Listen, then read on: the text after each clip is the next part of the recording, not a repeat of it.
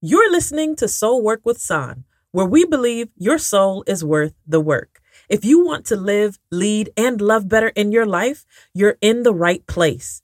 On today's episode, I want us to talk about your lovers. Now, was that too forward? No worries. We'll get to know each other more in the combo. So, you ready? Let's work.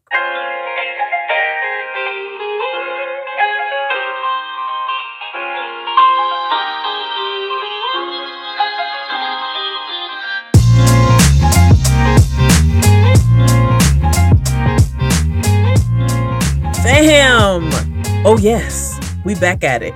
Welcome to Soul Work with Sahn. I hope you missed me as much as I missed you. And if you're new to the crew, welcome. I'm so glad you're here.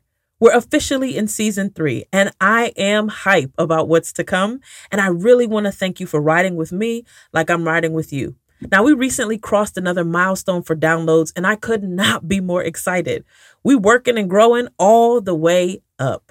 So keep listening. And if you find value, keep sharing, subscribing, and leaving reviews. It helps us to get the word out that our souls are worth the work. Now, I only took two weeks away to study up for the season, breathe a little bit, and organize myself, or at least try to. Am I the only one that has to organize what I'm trying to organize? Father, geez, I hope not. Help, Lord.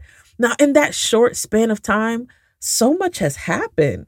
Folk tried to take over the Capitol. We got a new president, and Bernie Sanders is now the poster child picture for, all right, now, wrap that testimony up. You're taking too long. He's a big mood, and I'm sure we've all experienced that.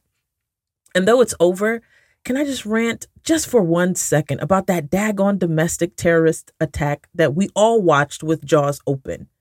Not only at the brazen behavior, but at the downright double standard played out for the whole world to see.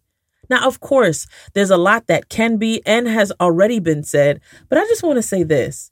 In my life so far, I have never seen a principle more lived out than the biblical one of sowing and reaping. So, to paraphrase Paul, I'll say it like this Do not play yourself. God is not mocked. Whatever a person sows, that is what he or she will also reap. And while it does often refer to the act of generosity, Paul uses this principle to explain a universal law. Typically, whatever you get out of life, it's because of what you put in. So here's America, most recently being led for the last four years by a man who openly discriminates racially and otherwise. He's sown seeds of division, propaganda, and hatred for his entire time as leader of the free world. This terrorist act, it was inevitable because honestly, when you sow discord for so long, you're not going to reap peace, not ever. That may be a word for some of our churches and denominations, but I digress. See, I'm not heavy into politics, so have no fear. This will not turn into a show with that kind of commentary. But I did just want to pause to present how significant the truths are in scripture and that it shows up even in the political square. So you'll never get fruit from a seed you didn't sow. Now, to be clear, while I'm grateful that the past administration is now gone, I think it's important to be aware that the president was never meant to be the Messiah. They're also not pastors. Uh, and this is not a Christian nation. If we want to really go all the way in, it wasn't founded by Christians. They were deists, but let me leave that alone too. I think sometimes we place expectation on folks and it's just weird. I'm not expecting the Biden administration to be anything more than decent, respectable, and Lord speaking full sentences again. Jesus. Y'all remember those good old days? Okay, okay, my rant is over. If the past four years hasn't taught us anything, it's that good leadership, it is critical but none more critical than first leading ourselves. And that kind of leadership requires right formation. Ooh, is that my segue? I think it is. Let's get this music going because we're ready for the main event.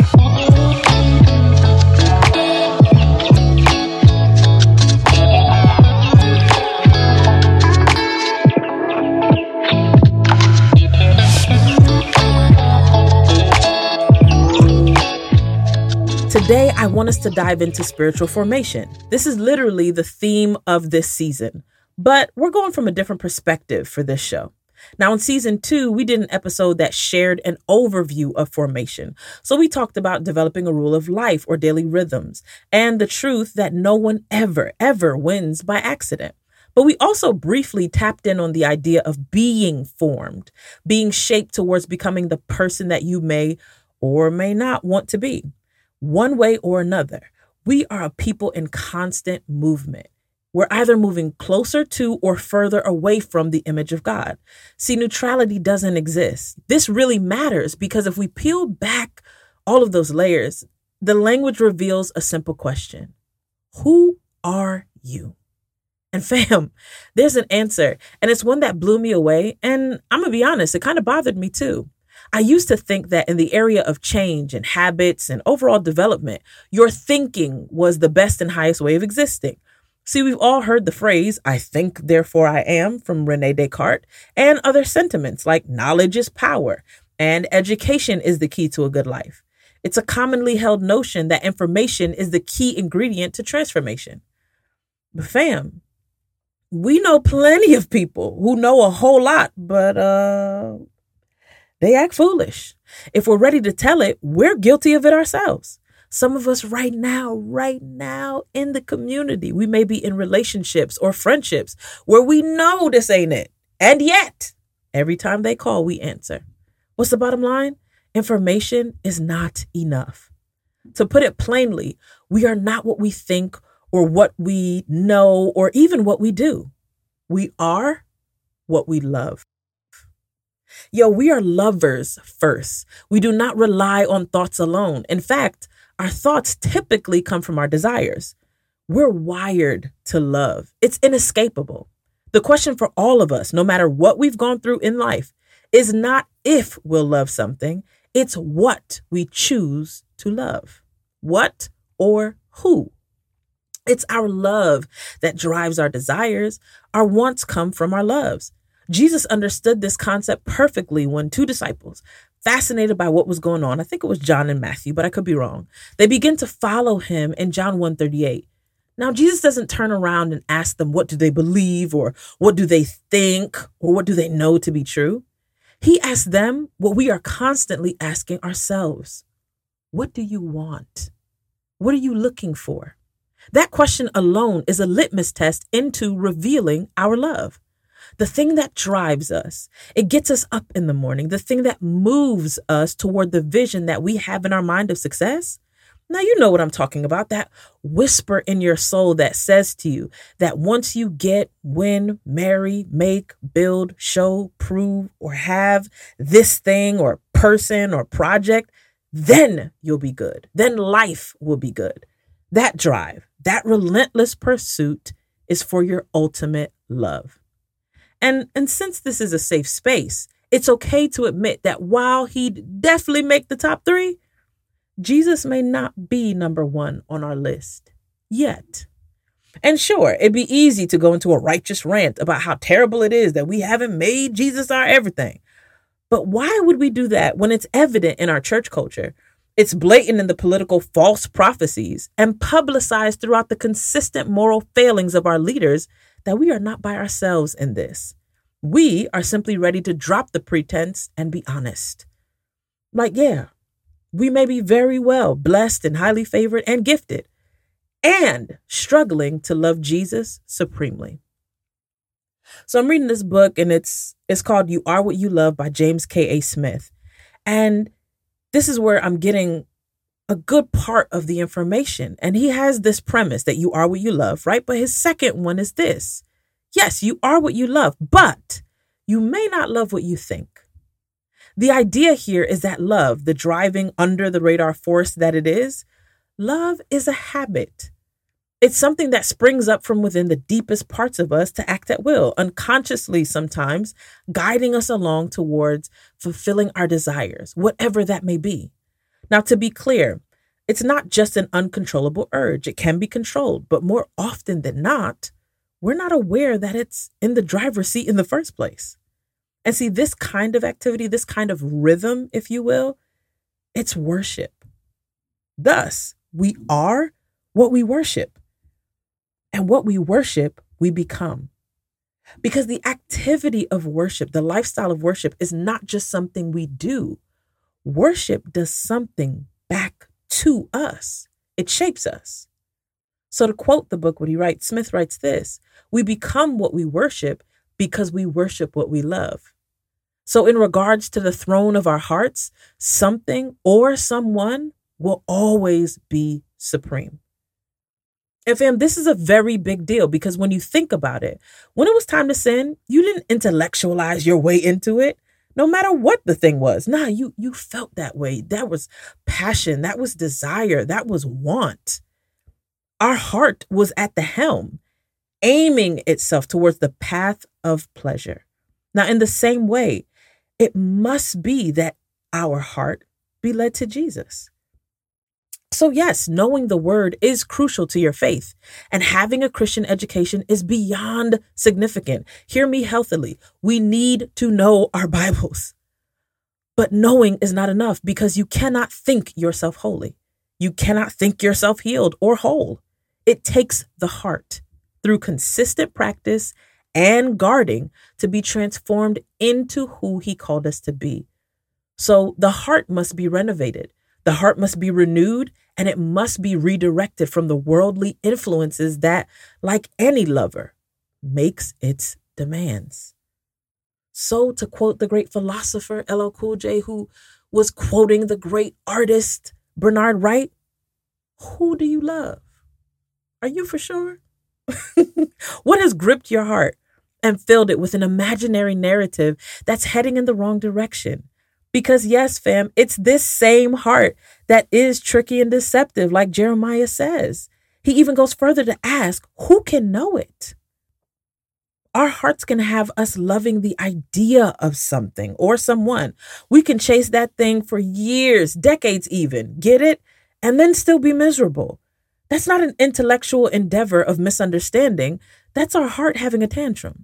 My mama taught on this topic once, and she explained it this way Our heart hides itself from itself. In other words, it will play us. And yet, the influence of the world tries to continually tell us that we should follow our heart. And yet, the Bible says, don't play yourself. It can't be trusted.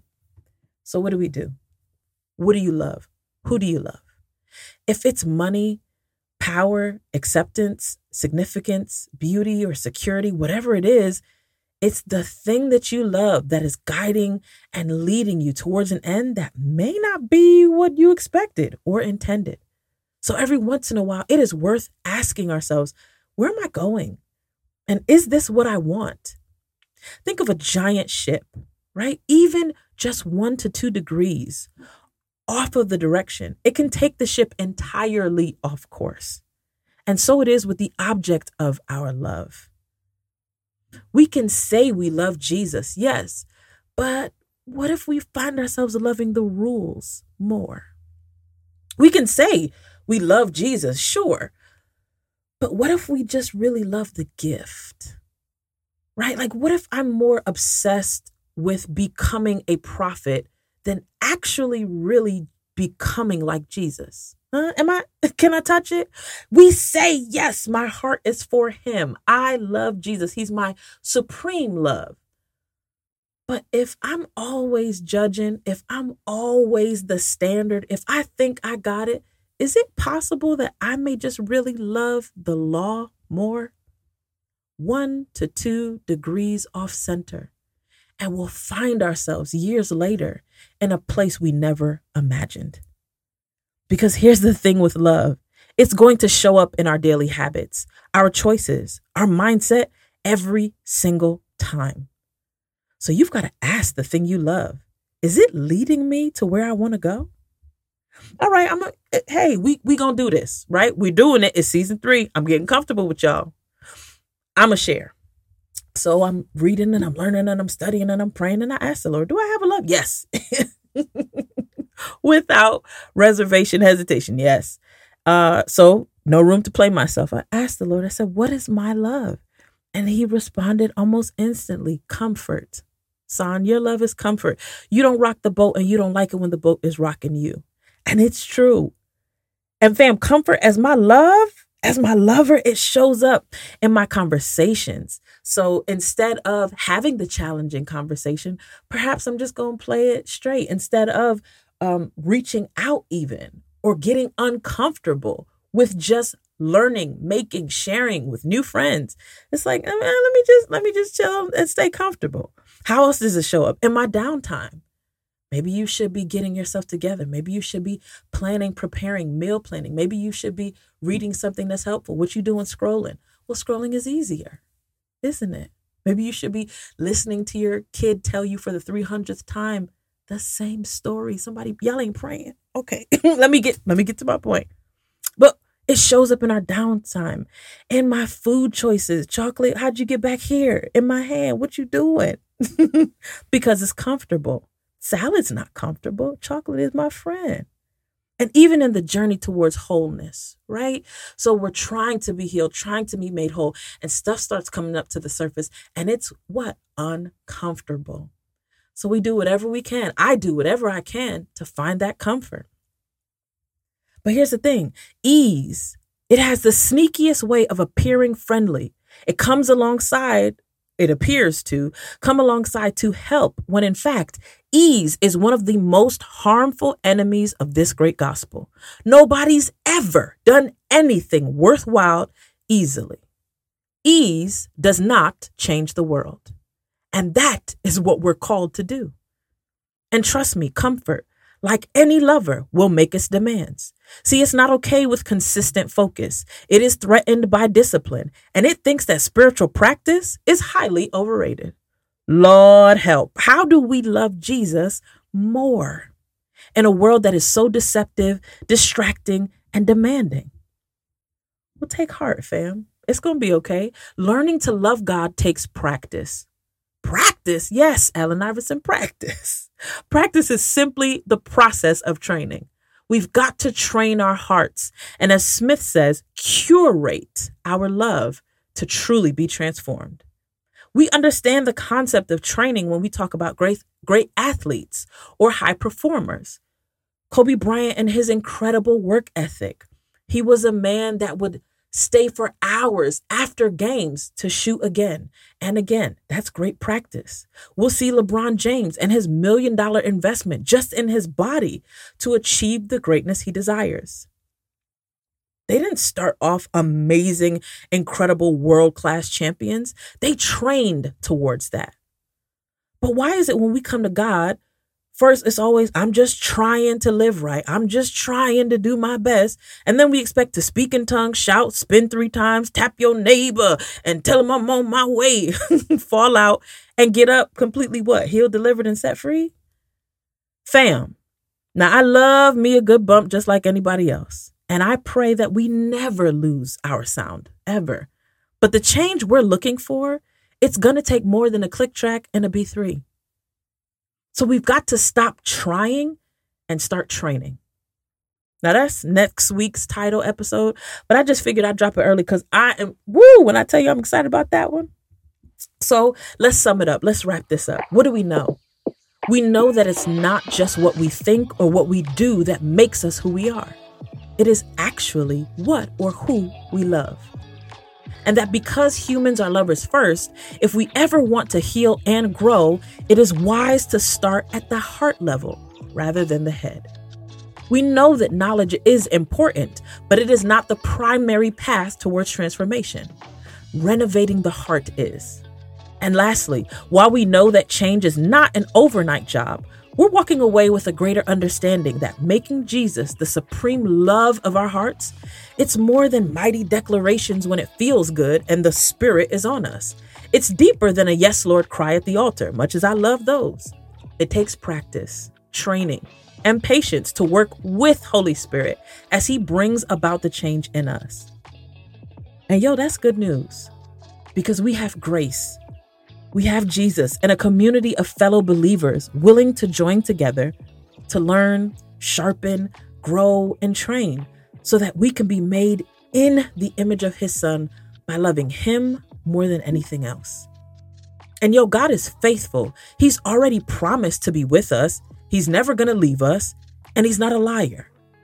He said he's going to complete the work that he started in all of us for his glory. So when we think about it, it's not just a matter of us holding on to him, it is that he is always holding on to us.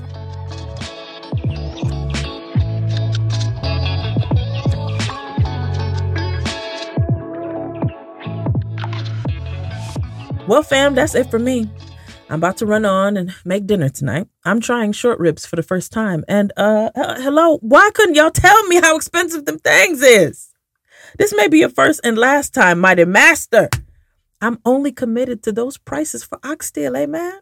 Thank you, Jesus. Soulworkwithsahn.com, S A H N is the website.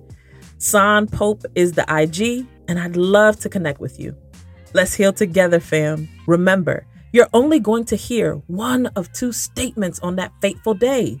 It's well done or depart from me. Let's live accordingly. Love you. Talk soon.